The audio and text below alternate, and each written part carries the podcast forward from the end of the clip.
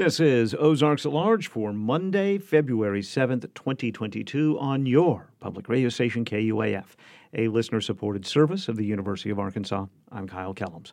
On our show today, a residency for makers at the Scott Family Amazeum in Bentonville. There's also a component of uh, aligning it to, you know, what we already have at the Amazeum, um, you know, bringing in some new ideas so that you know there's a learning component to it. We always want the makers to spend some time with our teams so that they can you know, learn some new skills and begin to you know look at things a little bit differently than they may have in the past. Sculptors, engineers, people with ideas can apply through the early part of next month. Details ahead.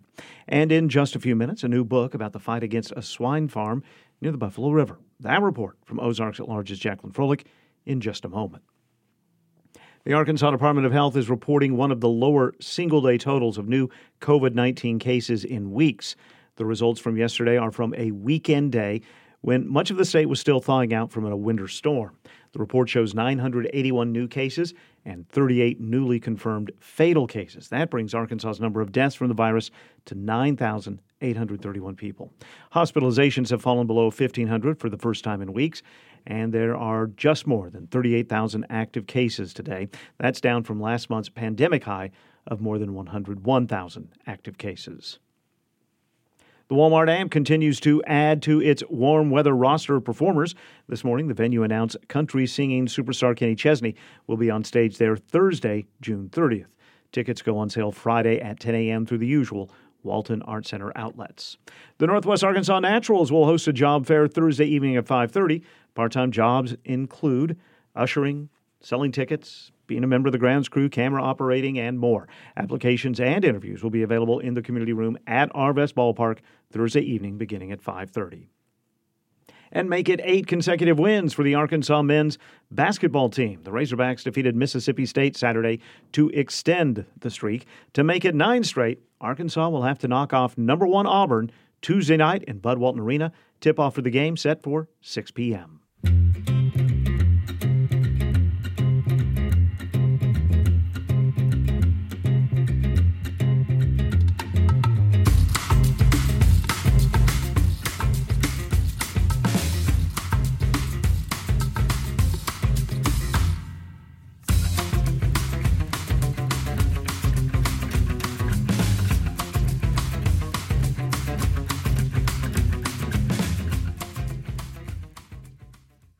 Monday. This is Ozarks at Large. Thank you for being with us.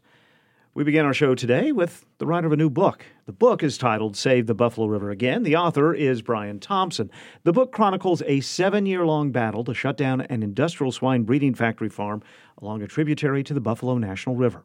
Ozarks at Large's Jacqueline Froelich recently spoke with Thompson, and she brings us this report.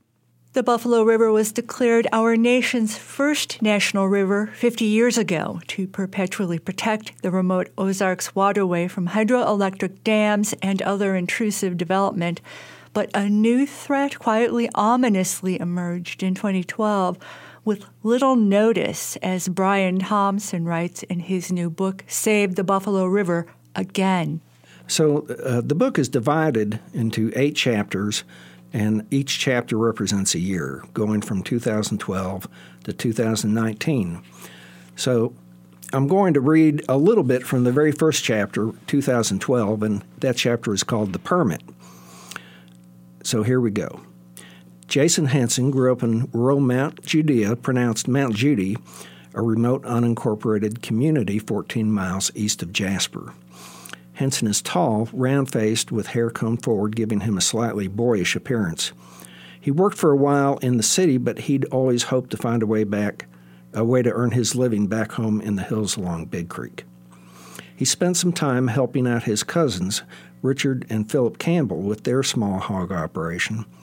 It is thought that sometime in 2011 or 2012, Cargill, the corporate integrator for the Campbells, presented them with an opportunity to do something more ambitious.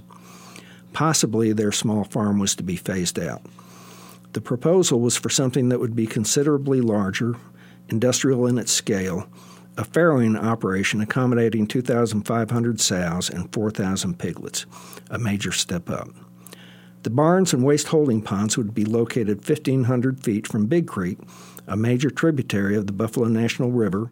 The Campbells and Henson would initiate the project under the guidance of Cargill, the, the supplier of the breeding stock and buyer of the weaned shotes, and also of Arkansas Farm Bureau. They would name their new enterprise C and H, using the first letters of their last names. They would call it a family farm.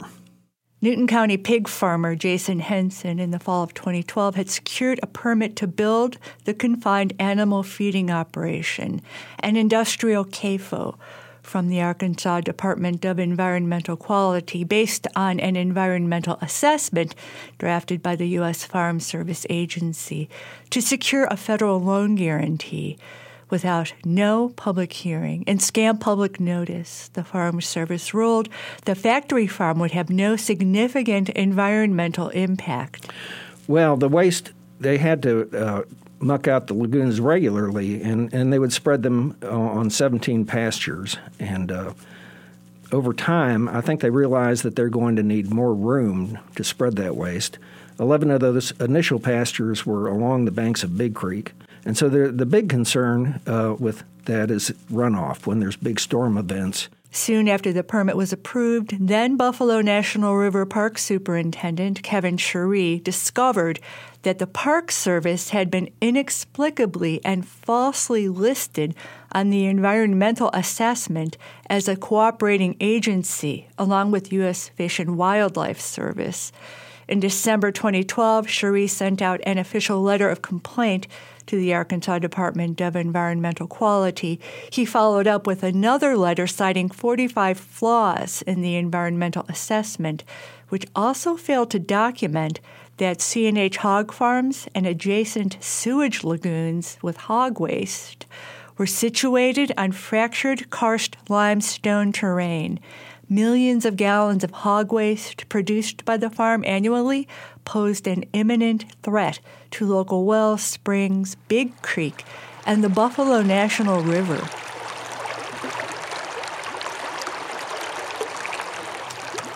In early 2013, the nonprofit Buffalo River Watershed Alliance was founded by Newton County farmer Gordon Watkins. He serves as Alliance president to this day.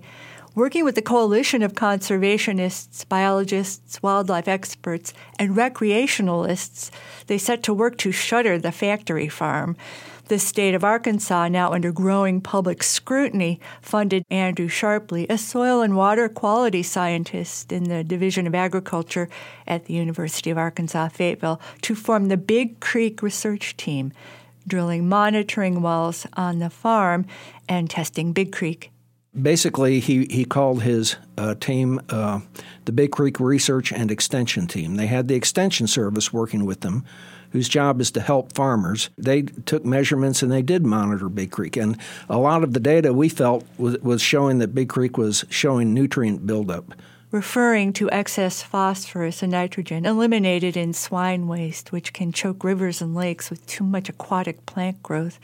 To countervail what many believe to be a biased state funded study, a self funded Citizens Water Quality Monitoring Team formed, led by Dr. Van Brahana, a noted U of A hydrogeologist. Brahana and volunteers, including former NOAA fisheries biologist Teresa Turk and watershed resident Carol Bitting, conducted independent baseline testing on surrounding private property up and down Big Creek along the Buffalo and conducted karst dye tracing, showing that surface waste quickly moved underground.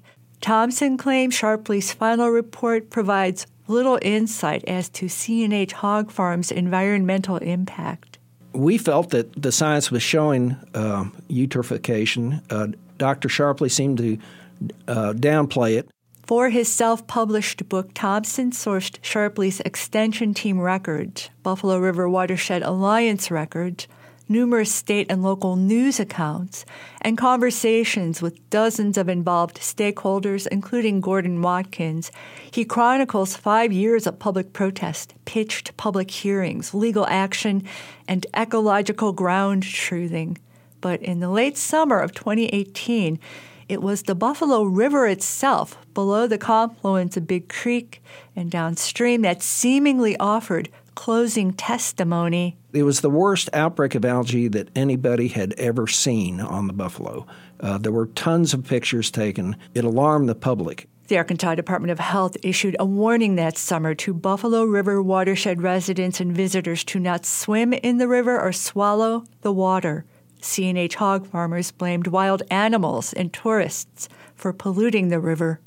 That summer, Henson and the Campbells, now under contract with global pork producer JBS, which bought out Cargill's pork division, were planning to expand swine breeding operations into Franklin County. But by then, the Buffalo River had been named one of America's most endangered by the national organization American Rivers. On June 12, 2019, the Buffalo River Watershed Alliance and Arkansas Canoe Club were poised to file suit in U.S. District Court against C&H Hog Farms when Governor Asa Hutchinson announced it would cease operations. The farmers, he said, would receive a $6.2 million payout funded in part by the state of Arkansas, the rest from the Nature Conservancy, which placed the farm under a conservation easement. And so uh, the, the farmers uh, retained ownership of the barns. Part of the deal was that the ponds were to be filled in. We wanted more scientific studies done on, on what the leakage might have been, but they, they didn't do that. They did talk about how to deal with the waste, and, and they couldn't wait long because a good rain would cause those ponds to overflow, and the farmers had stopped spreading it. Uh, so they ended up uh, pumping it down and hauling it up to Missouri, which is was not our preference, but that was probably the most cost effective thing for them to do. Sharpley, who led the state funded Big Creek monitoring team, has since retired, but the citizen water quality monitoring on the Buffalo River watershed continues, Thompson says, with Turk and Bitting continuing to sample along the waterway. Thompson, a retired project leader for Tyson Foods, also learned while writing his book that Cargill, a privately held American Global Food Corporation based in Minnetonka, Minnesota, was courting additional Ozark farmers. I found this out when I was doing the research preparing the book, uh, some of my sources really don't want to be named. They made it very clear that in their communications with Cargill that their plan was to add more operations, not only near the Buffalo but near the Kings River. That Cargill agenda in the end failed, but Thompson warned that vigilance is required to protect the Buffalo National River from future threats. For Ozarks at Large, I'm Jacqueline Froelich. By the way, proceeds from sales of the book will be donated to Ozark Society, Buffalo River Watershed Alliance, and Arkansas Canoe Club. The Walmart amp in Rogers welcomes rock duo The Black Keys with special guests Band of Horses and The Velveteers Thursday, October 13th. Tickets are now available at amptickets.com or 443 5600. This is Ozarks at Large. The Museum of Native American History, MONA, will host Mitch Walking Elk for its next Hear Our Voices Speaker Series. Hear Our Voices is dedicated to highlighting the indigenous storytellers from across the nations. It's a virtual event and it will take place Saturday morning at 11 on Facebook Live. You do not need a Facebook account to watch. For more details, go to mona.us. That's M O N A H dot US. Dr. Caree Banton, host of the podcast Undisciplined, along with KUAF Public Radio, presents Undisciplined Live in celebration of Black History Month. The first live podcast recording will focus on black business and black entrepreneurship. It will be held at Into View Gallery and Studio in Rogers on Tuesday, February 8th from 5 to 7 p.m. For more, visit KUAF.com. This is Ozarks at Large. The Scott Family Amazeum is looking for creative people. The museum's Makers in Residence collaborate with the Amazeum staff to create new ideas and exhibits. The residency includes a stipend of $8,400 and more than $7,700 for materials. Deadline for application for this particular position, March 11th. Last week, we reached Paul Stolt, marketing manager at the Amazeum, to find out more about the program. He says there are distinct examples of how past makers in residence have developed ideas in collaboration with the staff. A couple things from Amanda Wilshire, who many in the region might know as the maker of uh, dandelions and Butterflies, I believe it's called, in Orchards Park. She also made Sassy, uh, who that uh, is along the Greenway in um, Bentonville. And at the Amazeum, she made the incredible electric Technicolor Mockingbird, otherwise known as Maud. And it is a steel mockingbird statue that has some incredible technology woven into it. And the technology was actually uh, created by a local maker, Fayetteville maker named uh, Eugene Sargent. And a lot of people know Eugene from his work, but you know he did the really the technology component of that statue, that installation that makes it able to talk back to people, sort of like a mockingbird. So it has a component where you speak into it and it returns back what you say along with a few other noises that other people have made into this recording system. So it's really cool. And that's one of the best things about the Maker in Residence program is that it offers people who may not have the chance to collaborate um, they may not even know about each other. They may have never seen each other's work to come together and to just make that crazy idea into a reality. Yeah. So, what's it like if if if you apply and you're accepted and you come in the first day? Do you just come in and start, you know, throwing out ideas? um, I'm not sure it's quite that simple, but there's there. there's certainly a component to that. I think um, part of the application is asking, you know, why people would want to come in and participate in this program. It's different from a traditional residency in that one, people are not housed on site. Um, they are not tasked necessarily to come in and just sort of do their own thing. Um, we would love them to come in and look at a couple of different exhibits that we have in development and see how they can add their own twist to that, how they can add their own piece to those, so it becomes a part of, you know, our permanent collection and part of, you know, something that the public can come in and experience every time they come to the Amazeum. So there is a component of just, you know, throwing out those crazy ideas and seeing what comes up, but there's also a component of uh, aligning it to, you know, what we already have at the Amazeum. Um, you know, bringing in some new ideas so that you know there's a learning component to it. We always want the makers to spend some time with our teams so that they can you know, learn some new skills and begin to you know look at things a little bit differently than they may have in the past. And we also want the makers to have a component of a public recognition, being able to um, not only be recognized within the public, and but also put on workshops or help us support uh, learning opportunities for different community members to come in if they want to learn about the skills and talents and techniques that this maker brings. You mentioned Eugene Sargent, who uh, is is known for his sculpture as well as other uh, work in, in other media. What sort of creatives or makers should consider applying? Just about anybody should consider applying. Um, we have two areas of these residencies that we're focusing on this year. One is obviously we've been talking about a creative um, expression in something that's tangible, um, whether it's an exhibit component or an interactive um, art piece or um, you know something that that really encapsulates what this maker or artist brings into the museum. Um, another component is to create a interactive experience, to create an educational experience. So it may be somebody who is not um, necessarily seen or sees themselves as a tangible creative, somebody who's going to make a thing or create a, a work of art, but somebody who has a talent for um, engaging uh, the public, engaging kids in a new way to learn um, I don't know, just something about uh, mirrors or lights or, you know, a different, just somebody who brings in a different look at how to engage an audience, you know, and the audience can be anyone from, you know, newborns to 102 year olds. So we like to say from two to 102.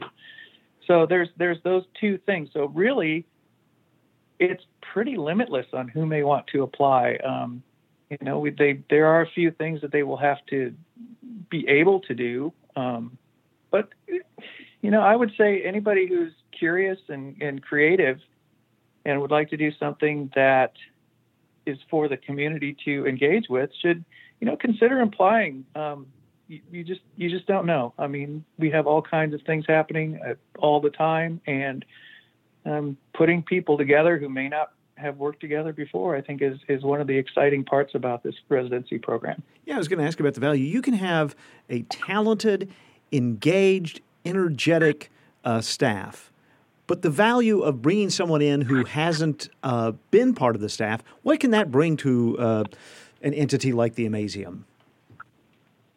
Well, it brings a new. Uh, well, often it brings a new energy. Um, it's somebody who has, you know, developed a set of skills and really kind of come to a place of mastery in what they do. Um, I'm going to use uh, Amanda Wilshire again as an example. She is an incredible metal worker. I mean, it's just it's amazing to watch her work.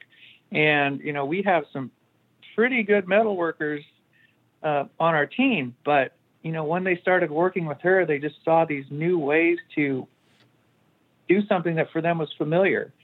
And there's a lot of learning that happens for us when that when that occurs. We can then look at things. Oh, how might we do that a little bit differently? Or uh, what did they bring to this that will make it even better for our audience, for our guests?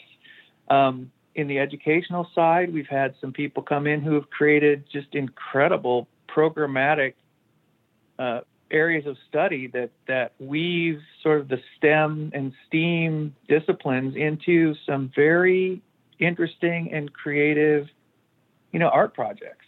Um, it's it's where kids can come in, grown-ups can come in, families come in, and they start to learn about engineering in a whole new way because they're no longer thinking of engineering as you know building a bridge or a building, but building a whatchamacallit or a something that you know you you turn this and this happens so uh, it's really it's really limitless on what we learn as a and what the community can potentially learn from having these makers come in finally i know that the makers uh, in residence have access to the, the fabrication shop. I think it's 3,000 square feet. I'm just wondering, Paul, if you ever walk by that fabrication shop, what does it sound like? What's going on in there? well, it, it, depends on the day, Kyle. There are sometimes when it's it's um, uh, when there's some metal work going on, it's so loud we can hear it out on the exhibit floor, and it's usually not a very quiet place with everybody running around and having fun. Um, but there's a lot of times where you might hear this CNC machine is, you know, cutting out a prototype for a new exhibit, or um, there might be, you know, the the uh, crackle and pop of welding happening as they're building a frame for, um, you know, something like the Mockingbird, or uh, um, when we were building uh, Rainbow Springs, that is in Lawrence Plaza. I mean, there was just a lot of, you know, a lot of noise then. Uh, it was really happy, great noise. Or there might be a discussion going on about, you know, how are we really going to make this this work? I mean, we just did some work for Tulsa and the new museum in Tulsa at Gathering Place, Discovery Lab, and we built an earthquake table for them. So you'd walk by and you'd hear, you know, kind of that prototyping where you're using wood and other materials. So you'd hear some hammering and, you know, drilling and things like that. And, and, um, then you'd start to hear these, these rumbling sounds, and these rattling sounds, and this sound of, you know, actuators working as they were trying to work on, you know, how do you replicate an earthquake? I mean, how do you make it have not just side to side motion, but also up and down motion? So that was a very uh, interesting time in the fabrication shop because there was a lot of there was a lot of really really cool things happening and a lot of melding of different technologies that um, resulted in some really really just incredible experiences that are now housed over in Tulsa. Paul Stolt is the marketing manager for the Scott Family Amazeum. The deadline to apply for the Maker in Residence position is March 11th. You can find out much more by following links at amazeum.org.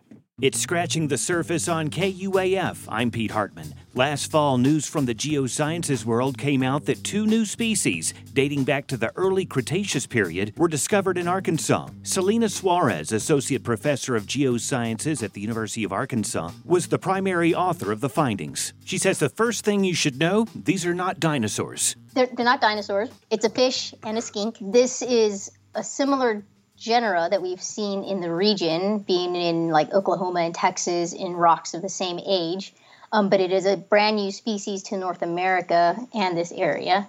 The other uh, skink-like organism, um, it was a brand new genus and species, so it's it's completely new uh, from the the genera level uh, in North America. Not many early Cretaceous fossils are located in Arkansas, except for this particular part of the state, known as the Holly Creek Formation in southwest Arkansas. Suarez says it all has to do with the paleogeology at the time. During that time period, we were kind of in an intertidal tidal zone in southern Arkansas. Northern Arkansas, for example, probably had dinosaurs and other things running around but over the years it's been eroded away. And then also just this region along the coast, like the ancient uh, Gulf Coast, it offers a really nice, depo- what we call a depositional environment or a place where sediment settled and built up and was relatively protected from weathering away. So, central to North Arkansas, fossil representation is light.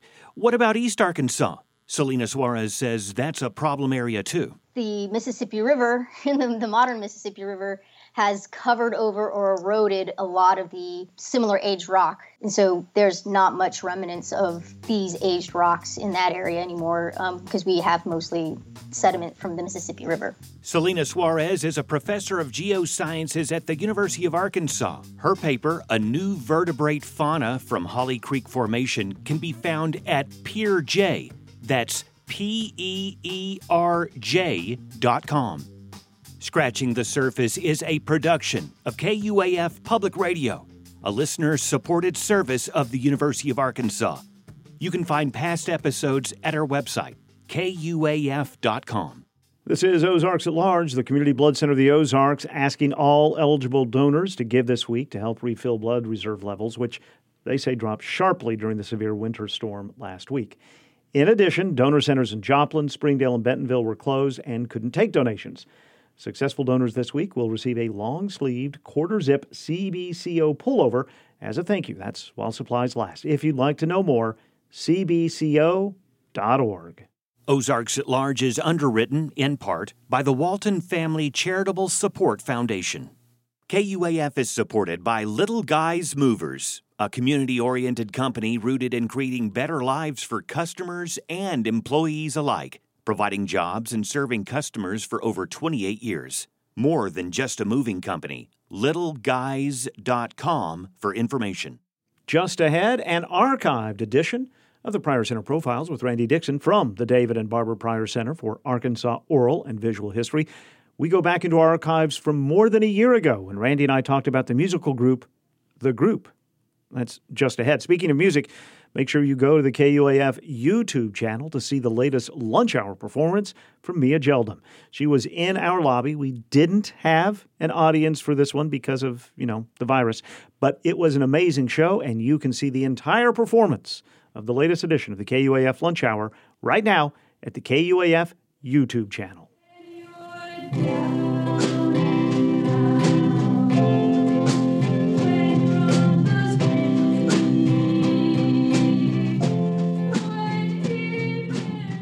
This is Ozarks at Large. I'm Kyle Kellums. It's my pleasure to welcome Randy Dixon with the David and Barbara Pryor Center for Arkansas Oral and Visual History back with us.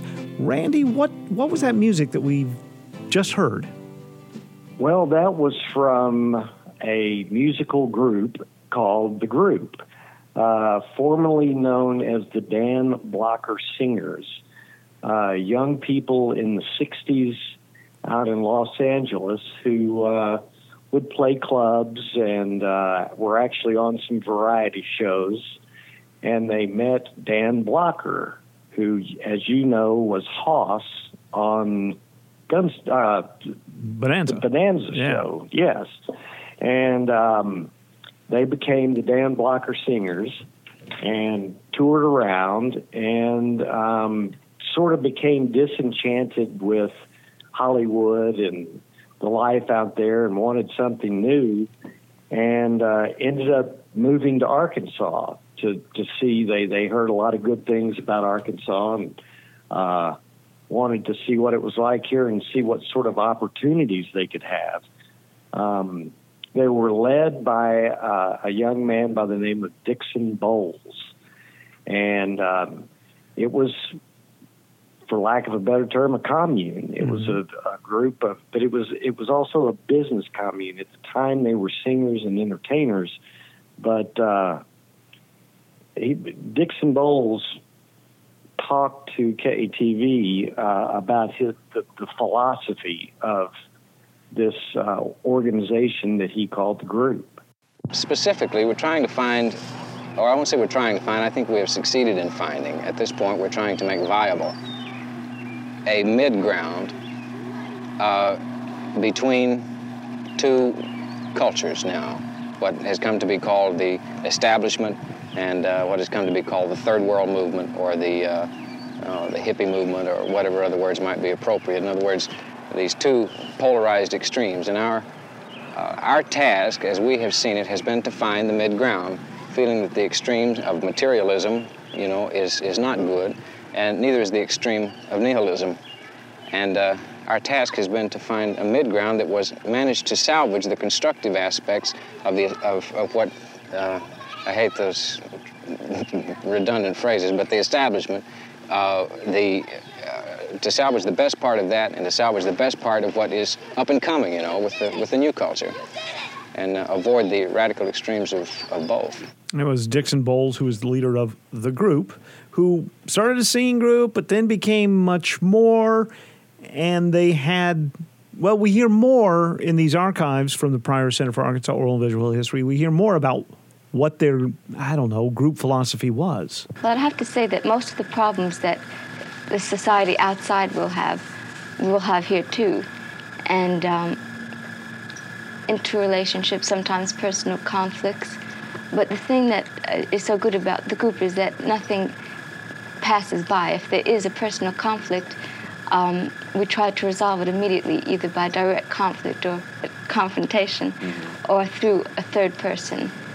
And it's usually resolved that that was Dixon Bowles' uh, wife, his ex-wife, and um, you know, keep in mind this is 1970, mm-hmm. so it had sort of you know a, a hippie philosophy. It sounded like, but these these folks were you know far from hippies. Right. Um, you know, their drugs were prohibited, and as they called it uh, back then, free love was prohibited in the group.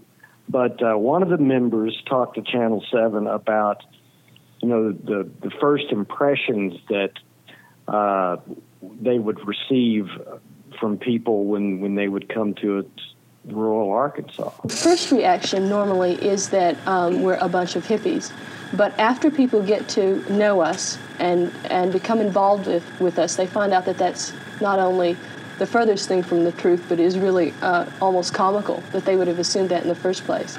Um, when we first moved to Arkansas, the a lot of people came out to see the hippies. A truckload of people came out one Sunday to see the hippies, and they weren't to be found. You mentioned they came to rural Arkansas. Where exactly were they? Well, they they ended up leasing. They were on the Big Piney for a little while, but they leased the lodge on Mount Magazine and came up and started running the lodge. So they ended up uh, evolving from entertainers to entrepreneurs. Hmm. Um, they uh, ran the lodge completely, but um, Dixon Bowles' brother Clayton sort of explains uh, his involvement in the group. I originally joined just to be in show business. Now, since then, of course, my my viewpoint had completely changed because, of course, we're no longer in show business.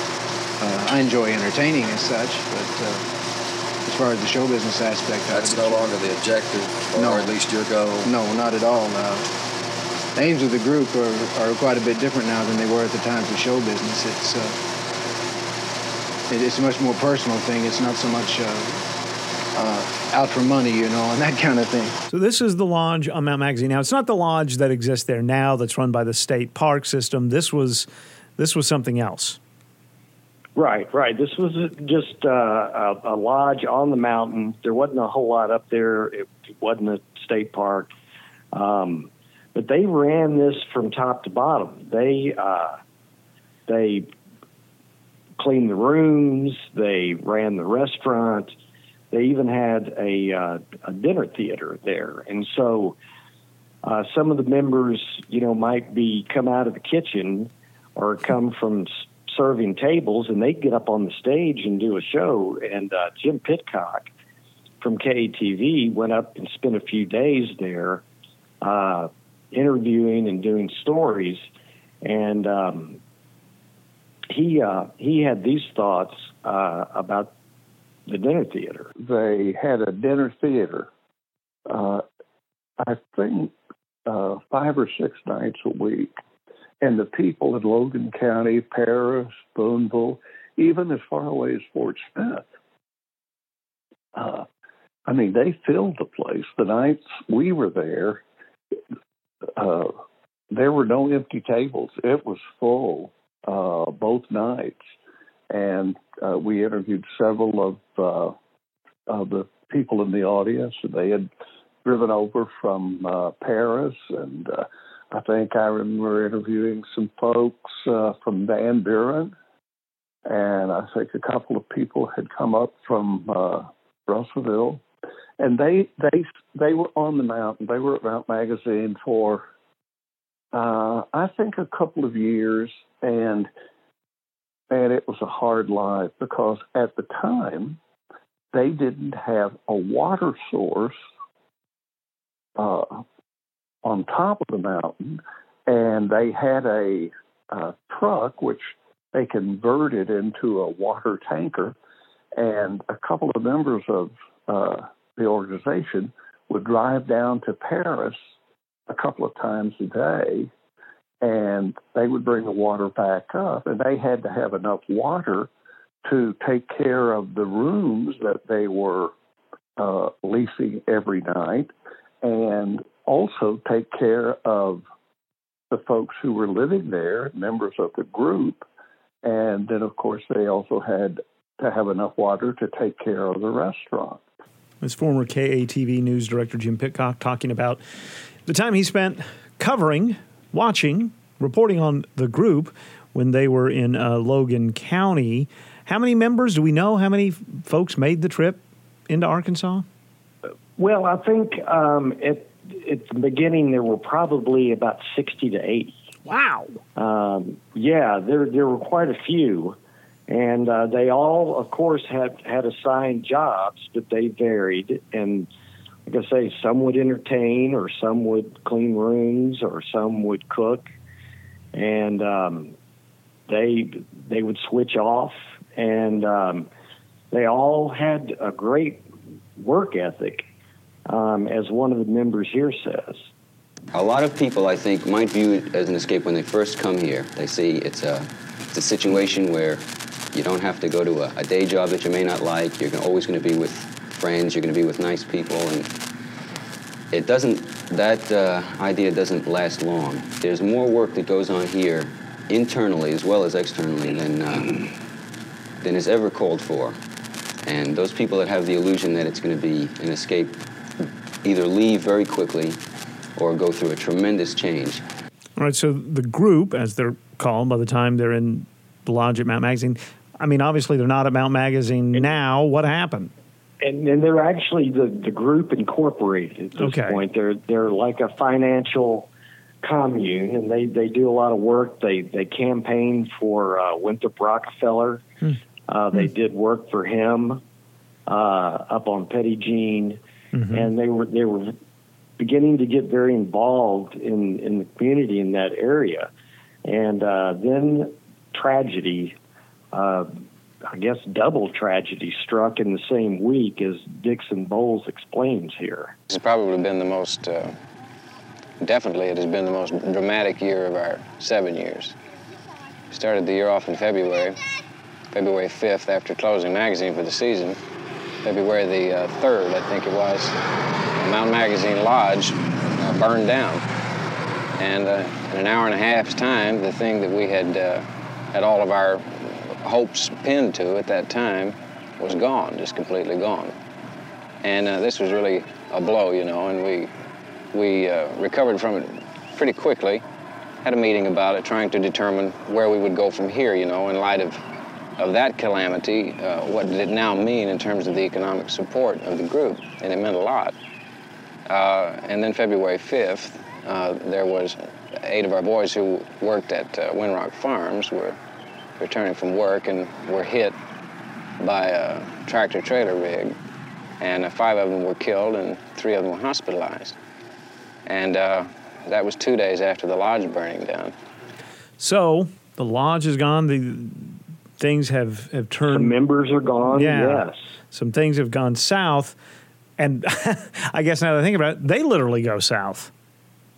Yes, they go to Greer's Ferry, which at the time was an even smaller community called West Side. Mm. And um, they really started to make an impact there. Um, but things didn't go very well. And I talked to financial advisor John Barnes, who uh, became involved, not involved with them, but actually bought uh, their newspaper when they left Greer's Ferry. But he talks a little bit about what he knew about their their time and not so successful time in Greer's Ferry. They came into Greer's Ferry and really started to do things that could help the community, like they started a volunteer ambulance service. Uh, they had a very successful dinner theater, and I think they were trying to form a chamber of commerce. And Cleburne County, because of the uh, Ferry Lake, was going through a lot of changes, and those people that were native to the county was having a little difficult time adjusting to all of these newcomers coming in. And the group, though their efforts, you know, were positive and they were trying to do good for the community, uh, the, lo- the longtime residents got a little nervous about it, and there was an incident, and the incident uh, caused the group to decide to relocate in to Little Rock. Uh, started divesting of their businesses. You know, Randy, I grew up in a small town in Arkansas, and, um, you know, outsiders are looked on with, I guess, what I would um, call suspicion, and especially if more than one or two come at the same time, and it just didn't take off in Greer's Ferry. Right. And, you know, I was looking at an article from 73 from the New York Times, and it, it was described as a night riding incident. Yeah. It, uh, there were there were gunshots, uh, 10 gunshot holes in, in a building, uh, 100, 100 stones were thrown at, at their at their building. Um, considerable damage was done. 23 people from the town were arrested Mm. because of it. And, it, and it's really unfortunate because, um, you know, they own seven businesses. They started the first Chamber of Commerce and the first Optimist Club in that town. and they just, you know, they they weren't wanted, which which is really sad. It's- and um, you know, well, I just when you when you hear, you know, on the on the surface a story about you know this group comes in and people are suspicious, it's it can sound a little uh, unnerving or scary. But then when you hear they wanted to start a chamber of commerce and an optimist club, that sounds a little Yeah. less uh, intimidating. And, and some of them were Boy Scout and Girl Scout leaders, and they were members of the Baptist and Methodist churches. And, you know, it's just, it was really unfortunate that, that it happened that way. And again, Channel 7, KATV, talked to Dixon Bowles, and he, and he, uh, he was very uh, optimistic about it or, or what they were, how they dealt with it. As to why it happened, um, there's a tremendous amount of uh, misunderstanding in a community uh, about the nature of the group incorporated. We haven't been able, I don't think, to uh, make it clear to a certain number of people what it's what it is that we're doing or why. And unfortunately, there aren't a whole lot of people among this antagonistic group that seem willing to uh, listen. We held a meeting last Wednesday, and this is something that's been going on for a while. We held a meeting last Wednesday with the board of directors of the Chamber of Commerce and several ministers in the area, and uh, to try to find some way to build a bridge. You know, it's one thing to discuss a problem, but it requires uh, listeners as well as talkers, and we, as yet, haven't been successful in doing that. Basically, I think there's a lot of misinformation and a tremendous amount of misunderstanding. So they leave Greer's Ferry and they go to Little Rock. Hmm. And and they're here to this day. Um, they moved to Little Rock. They they buy some uh, some property and homes in the Quapaw area of downtown Little Rock. Uh, continued to grow, and then in the early 80s, Dixon Bowles started developing uh, computer uh, software, and uh, the result ended up being in the early 90s Aristotle, which I'm sure you've heard of. Oh, so, yeah. Yes, um, a major internet provider and uh, web designer, and it's still thriving uh, to this day you know they've really made an impact on on the state and it was just this group of singers the dan blocker singers who uh, gathered some friends and came to arkansas for uh, you know financial opportunity and it ended up you know they had some hardships but it it really paid off i talked to jim pitcock about sort of his impressions uh, of them. You know, the the whole idea of hippie or or whatever. And th- this is sort of how he he summed them up. They were all a in, very intelligent, and they are all very clean cut. And Randy, they really had the knack for making money. And they still have it today. Randy Dixon is with the David and Barbara Pryor Center for Arkansas Oral and Visual History. Just put into a search engine Pryor Center, you'll have hours if not days of entertainment and interesting history ahead of you. These archives digitized. of fun. yeah, lots of fun. the archives are digitized. They're originally from KATV, except for the original interviews that Randy does for these segments. And this is all made possible through the Tyson Family Foundation gift to the Pryor Center. Randy, we don't know what we're going to be talking about in a week, but I'm sure it will be interesting. I'll work on it. I'll see you in a week. American singer, songwriter, and actor Josh Groban and his Harmony Tour with Preservation Hall Jazz Band will perform on Thursday, July 21st at Walmart Amp in Rogers. Tickets are now available at amptickets.com or 443 5600. This is Ozarks at Large. Researchers at Arkansas State University are investigating the correlation between financial literacy and health literacy. Associate Professor of Finance Dr. Philip Tu recently talked with Jonathan Reeves from our partner station KASU in Jonesboro about some of the findings. Tu tells us how the idea for the research project came about. We have focused on improving financial literacy and financial wellness of not only students but, but residents of Northeast Arkansas. And, and what we have found through different research and other research that's out there is there is a very strong link between health outcomes and financial outcomes. We have found that, you know, those who suffer financially are also more likely to suffer suffer health wise. And so one of the areas we're looking into is finding ways to improve people's health literacy. Um, I'm not a, a real doctor as my wife likes to tell people all the time, I'm a fake doctor. Um, I, I, I don't give medicine or anything like that. So I can't help when it comes to making better, you know, medical decisions. But where we can help is is to help improve our health literacy of our residents, help them become better informed and making smarter healthcare decisions. Dr. Tu, why are those two things linked? Uh, have you found why it is that those people who may have low financial outcomes may also have health disparities?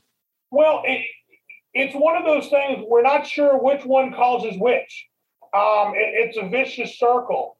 You know what we have found is is that as is not a shocking statement to make, people who struggle financially tend to have more stress, and people that have more stress tend to suffer health wise. So, you know, we, we have that relationship there. And so, you know, it's the maybe stress is causing it. We also have the the other issue is is that with healthcare costs and the way they are, you know, if you are living paycheck to paycheck and you have an unexpected healthcare cost, that's going to drive you further into financial distress. So th- they both play on each other. Um, but most of it comes down to the stress level and not having a buffer.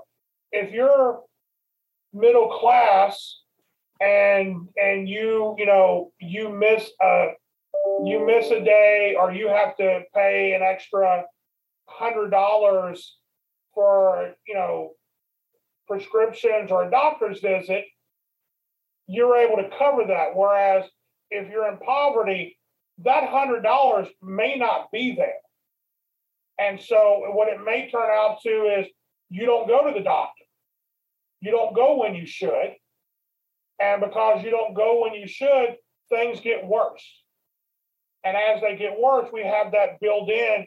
And so now instead of going for something that could have been a two day fix, now it may be a two week fix.